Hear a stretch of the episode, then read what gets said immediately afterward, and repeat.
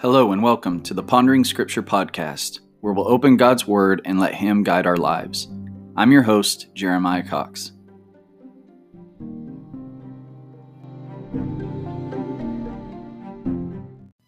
In this, the fourth episode of Pondering Scripture, we're really going to see the so what of the first 18 verses of chapter 1, or according to verse 19, the so then essentially what James will do is he'll make a more specific application as to what is expected of the Christian in light of the foundation he's laid in verses 1 through 18.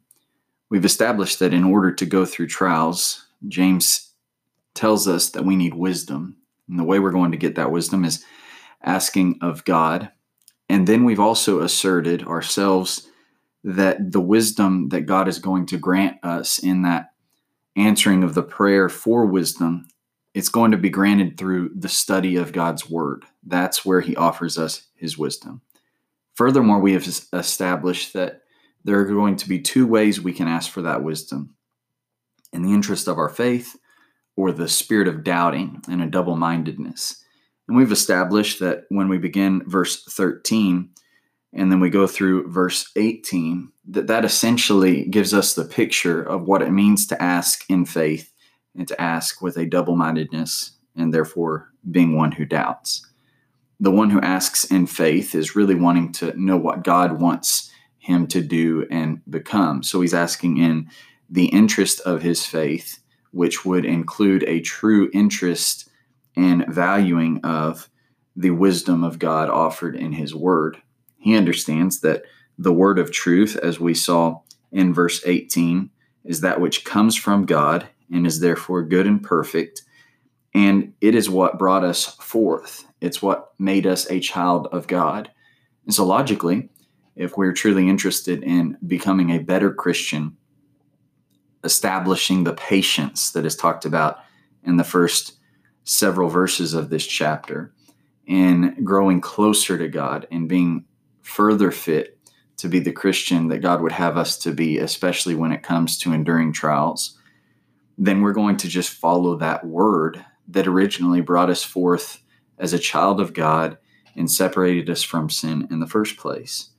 But the doubting and the double mindedness comes with verses 13 through 15, where there's a hidden reservation to go a direction already decided upon before even asking God for wisdom. And that's the way of a man's opinion and his reasoning and a man's wisdom. But really, what that is, is it's temptation. It's temptation to do evil because anything contrary to God's word is deemed rightly evil and is sinful.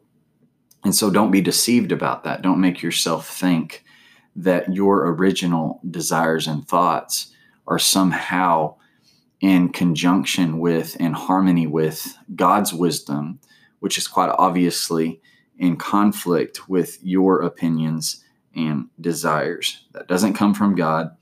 And what it will do is give birth to sin. And when sin is full grown, it brings forth death. That's why he says in verse 19, So then, my beloved brethren, let every man be swift to hear, slow to speak, slow to wrath. For the wrath of man does not produce the righteousness of God. So then is a transition phrase, which looks back to the previous text of verse 18. But it also connects itself with the being swift to hear. And so, what are we to be swift to hear? Well, verse er, 18 introduced the word of truth. He's telling us since the wisdom of God is found in His word, you need that wisdom to undergo trials and be more mature when you come out the other side and successfully endure them to receive the crown of life in the end. So then be swift to hear God's word. Don't have a double mindedness. Don't have a doubting spirit which would contend with God's wisdom offered in his word, but ask for that wisdom with the wholehearted understanding and direction of purpose that will embrace God's will and his wisdom and then do it. So be swift to hear, and slow to speak, and slow to wrath. you might have heard the phrase given from time to time, especially by those who are older and perhaps speaking to the youth or their children, that God gave you two ears and one mouth. So, what we need to do first is be quiet and listen. We need to hear perhaps twice as much as we speak because a lot of what we say is going to be in response to what we hear. And if we're not hearing carefully, then what we say might be wrong. And so we need to be swift to hear, especially as it pertains to God's word. Don't be so quick to speak against God's word. Sometimes when we're studying with those who aren't Christians, trying to, to teach them the truth and get them to an understanding that their ways are sinful and that God requires their obedience in order to be saved, their faith that works in order to be saved. We often get frustrated because they're so quick to respond. And what they're doing is responding against God because we're giving them His word. And, and we want to say what James says right here be swift to hear and slow to speak. Stop, stop replying against God. Just let Him speak to you. But also be slow to wrath. Because a lot of the times when when someone who is in sin or is going their own direction, when they are approached with God's word and someone corrects them and shows them that their ways were not correct, their ways were very misguided, and their ways were leading them down the path to destruction and not the path to righteousness and to heaven. Sometimes they're inclined, especially if they're double minded and especially if if they don't have the heart cultivated to receive the truth, they're going to respond with wrath. They're going to get angry. I think we see that with the Pharisees in the New Testament and the Gospels. We we see that with many other examples within the New Testament. We've seen it ourselves personally, and we can offer probably many anecdotes that that show that a lot of times people do respond to God's word with wrath. But but here's the thing: he says the wrath of man does not produce the righteousness of God. If if what we're really interested in is being righteous before God, we want to do what is right in God's sight, then don't be moved to wrath when we hear his word. That phrase righteousness of God, the phrase, it's found 7 times in the New Testament. It's found five of those times in the book of Romans, one time in Second Corinthians 5 verse 21, and then one time here in James 1 and verse 20. And if you study the various contexts carefully, it never really concerns the fact that God Himself is righteous, but it always concerns the system of God's righteousness. That is, the plan or will of God, the standard by which He makes man righteous. And it's essentially the gospel of Christ.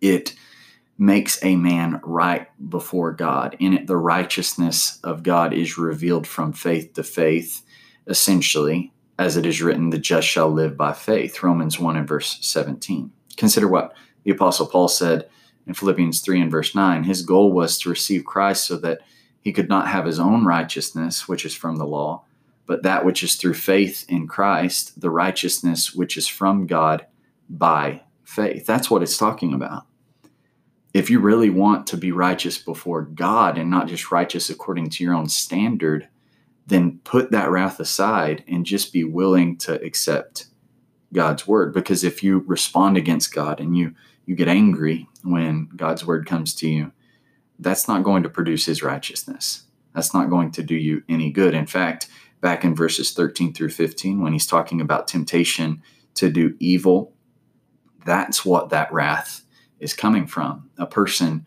who has his own desires and thinks his own desires are better than God's ways. And so when he hears God's ways that conflict with his own desires, he just gets angry. But that will not do us any good. He continues with this thought of being swift to hear by saying in verse 21 Therefore, lay aside all filthiness and overflow of wickedness, and receive with meekness the implanted word which is able to save your souls. We're swift to hear the word of truth, verse 18 which is described as the implanted word able to save our souls in verse 21. Now, part of that being swift to hear and slow to speak is the reception of God's word. And he says, in order to first receive God's word, you've got to lay something aside. The reason why a man might be quick to being angry about God's direction and correction and reproof. The reason why one might be swayed to another side and be tempted by his own desire is because he's got sin in his life. Sin that he either wants to justify or sin that he's just not ready to let go of.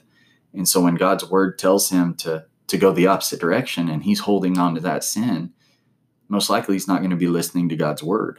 God's word's not going to be as effective, not because it lacks power, but because this man is suppressing the truth in unrighteousness, much like the Gentiles addressed in Romans chapter 1, beginning in verse 18 and going through the end of that chapter. And so, what we first have to do before any approach to studying scripture is make sure that sin is put away in our lives. We've got to repent. We've got to to turn away from sin, get our lives right with God and and and be ready in our minds, be in the right headspace if you will to receive God's word. And it won't be received properly if we're holding on to sin. But he adds this, the way we receive it. How do you receive it? What's your your disposition? What's your attitude towards God word, God's word? Well, the opposite of what will lead to wrath in receiving God's word is meekness. This is the Greek word prautes, and Strong defines it as mildness, that is, by implication, humility. Arndt and Gingrich kind of elaborate on this idea of humility. It's it's it's humility, but it's certainly a deeper connotation um, to it, a deeper idea that is certainly humility in a general and surface sense, but there's a deeper implication to it. Arndt and Gingrich define it as this the quality of not being overly impressed by a sense of one's self importance. Now, this meekness could be in response to or in relationship with another person, and we're not going to be arrogant thinking we're, we're more important or better than another person. So, we're going to deal with them in a gentle way, in a mild way, and in a helpful and loving way, kind of like in Galatians chapter 6 and verses 1 and 2 we restore such a one in a spirit of gentleness. That's the same concept, considering ourselves lest we're also tempted. But consider it, especially, I think, in this context, a meekness toward God. And so we don't consider ourselves as overly important and we're not impressed with a sense of our own self importance. And that would come from this decision to go our own way, to, to that double minded man deciding to go his own way instead of going in the wisdom of God. It comes from a lack of, of meekness. He thinks that his ways are better. Vine gives us another description of that term, which fleshes out more so in this context what we're looking at. He says, Meekness is that temper of spirit in which we accept God's dealings with us as good and therefore without disputing or resisting. And so we know that his wisdom is coming from the word of truth. We know that the word of truth saves our souls. It brought us forth, it made us a child of God and saved us from our sins initially. And so we accept anything that God's word says, his dealings with us, as good. It's always for our good in him is there no variation or shadow of turning. He, he's never going to give us something that is darkness. That temptation doesn't come from him. He only gives us what is good. And the way he gives it to us is through his word. And therefore, we accept it as good. And we have a disposition, a spirit, an attitude of humility that will automatically, at face value, at, at, the, at the face of it, accept God's word without disputing or resisting then it's able to save our souls. If we accept it, if we if we don't reply against it, if it doesn't make us angry, but but it just breaks down our hard-heartedness and our our hard-headedness and and we just look at it as something that is ultimately good and beneficial and it alone is able to save our souls and we receive it in that way then indeed it will save our souls but this comes with setting aside our own will. It comes with this predisposition that is the opposite of double mindedness, it's a single mindedness. And before we even hear what God's word has to say, we know that since it is God's word, that's the best way. And it doesn't matter what I'm going to have to change in my life. I've already made the decision before hearing God's word that I'm going to do what it says, which brings us to verse 22. But be doers of the word and not hearers only, deceiving yourselves. So you're swift to hear, but as you're swift to hear, you're going to receive it with meekness, but the receiving it with meekness and the reason the being swift to hear is going to be beneficial is only if you are also a doer of the word. Otherwise, you deceive yourselves. And this is the same kind of, of thing as we read about the double minded man who asks with doubting. He's going to, to ask for wisdom. And when he sees that wisdom, what he's really thinking is, I'm going to go this other way. He's double minded. He has a hidden reservation. And that's the temptation of verses 13 through 15, of which verse 14 says, He's enticed. And we spoke about that in connection with this verse. He's deceiving himself, he's deluding himself. It, it doesn't do us any good to ask God for wisdom, God to give us wisdom, and then us say, well, you know what? While that sounds okay, I'm going to do what I want to do. That is self deception. It will not profit, it will not save your soul. You must be a doer. So it gives us an illustration to really show the folly in being a hearer and not a doer. For if anyone is a hearer of the word and not a doer, he is like a man observing his natural face in a mirror. For he observes himself, goes away, and immediately forgets what kind of man he was. One of the reasons for mirrors, one of the, the uses we have for mirrors, is to look at ourselves in that mirror, examining ourselves. It's a it's kind of practice of introspection, but really on a more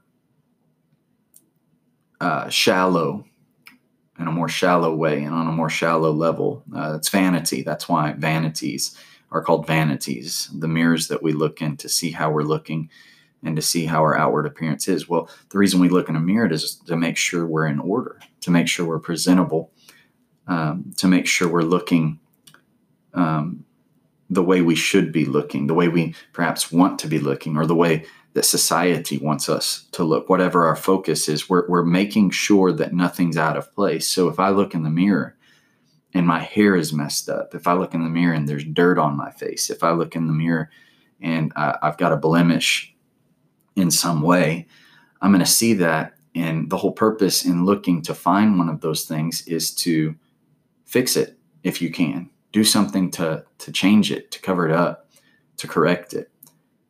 But how many of us has looked in the mirror and saw something wrong like that before going out in public and decided, you know what, it's not a big deal and walked away from it and just forgot what we were only to go into the world and everyone to see how goofy we look. Well, I don't think many of us have intentionally done that, but he says that the person who actually looks into the word sees that it's telling us to correct something, telling us to go a certain way, telling us to do a certain thing but then going away from that because you don't want to do it and forgetting that you ever even saw it.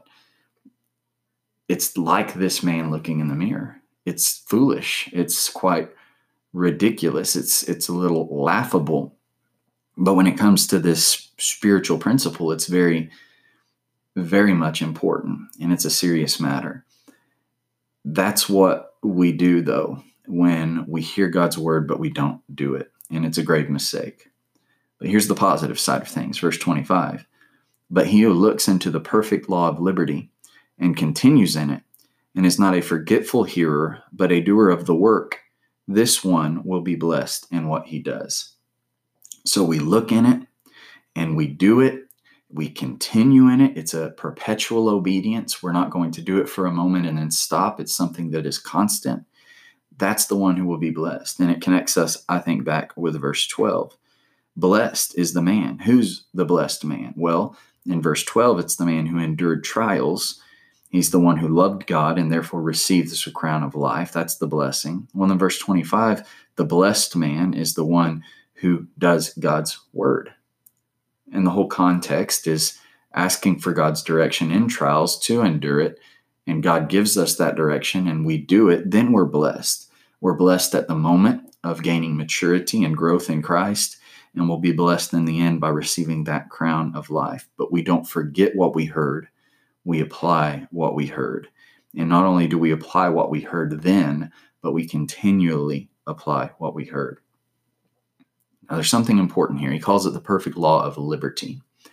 He's speaking of the gospel of Christ. It's the same word of truth in verse 18. It's the same word that we're being swift to hear in verse 19. And it's the same implanted word in verse 21, which is able to save our souls. And it gives us freedom. John 8, 31 and 32. If you abide in my word, Jesus says, you are my disciples indeed, and you shall know the truth, and the truth shall make you free. And he goes on to tell the Jews that they were slaves of sin, but his truth frees them from sin. That's our focus, that's our desire. But only the person who does the word is given that liberty that the word or law has to offer. One other thing is important James is establishing a foundation for even the next chapter. The next chapter is something we largely remember as the chapter dealing with faith and works. Did you notice there in verse 25, he says that the one who is blessed is not a forgetful hearer, but a doer of, not the word, he says the work. It's a work that we perform in submission to God's word that frees us from sin and gives us the blessing of fellowship with God and the hope of that crown of righteousness we read of in verse 12. It's something we must do. You don't just hear it and believe it, but by hearing it and believe it, you do it. It's not just an option that we have to take, but it's the priority. It's the it's the necessity. It's the law. And in order to have that salvation and that that hope of heaven, you've got to be a doer of the work. And so we've got to make sure we're laying aside all of our our opinions and our thoughts and desires, knowing God's word is most valuable, having the humility to accept it and to do what it says in order to find any kind of blessings. We will continue in verses 26 and 27 and then make some side applications as to some misinterpretations of verse 27 that I'm sure we're familiar with, especially involving institutional practices and this failure to separate the individual from the church. And so we'll make some of those remarks and applications next week on the fifth episode of, of Pondering Scripture. Thank you for your attention, and I hope you have a blessed day.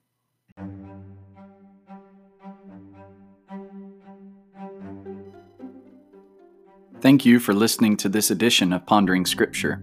It may be that you have some questions or comments. If so, don't hesitate to email me at jeremiahstancox at gmail.com. I hope you have a blessed day.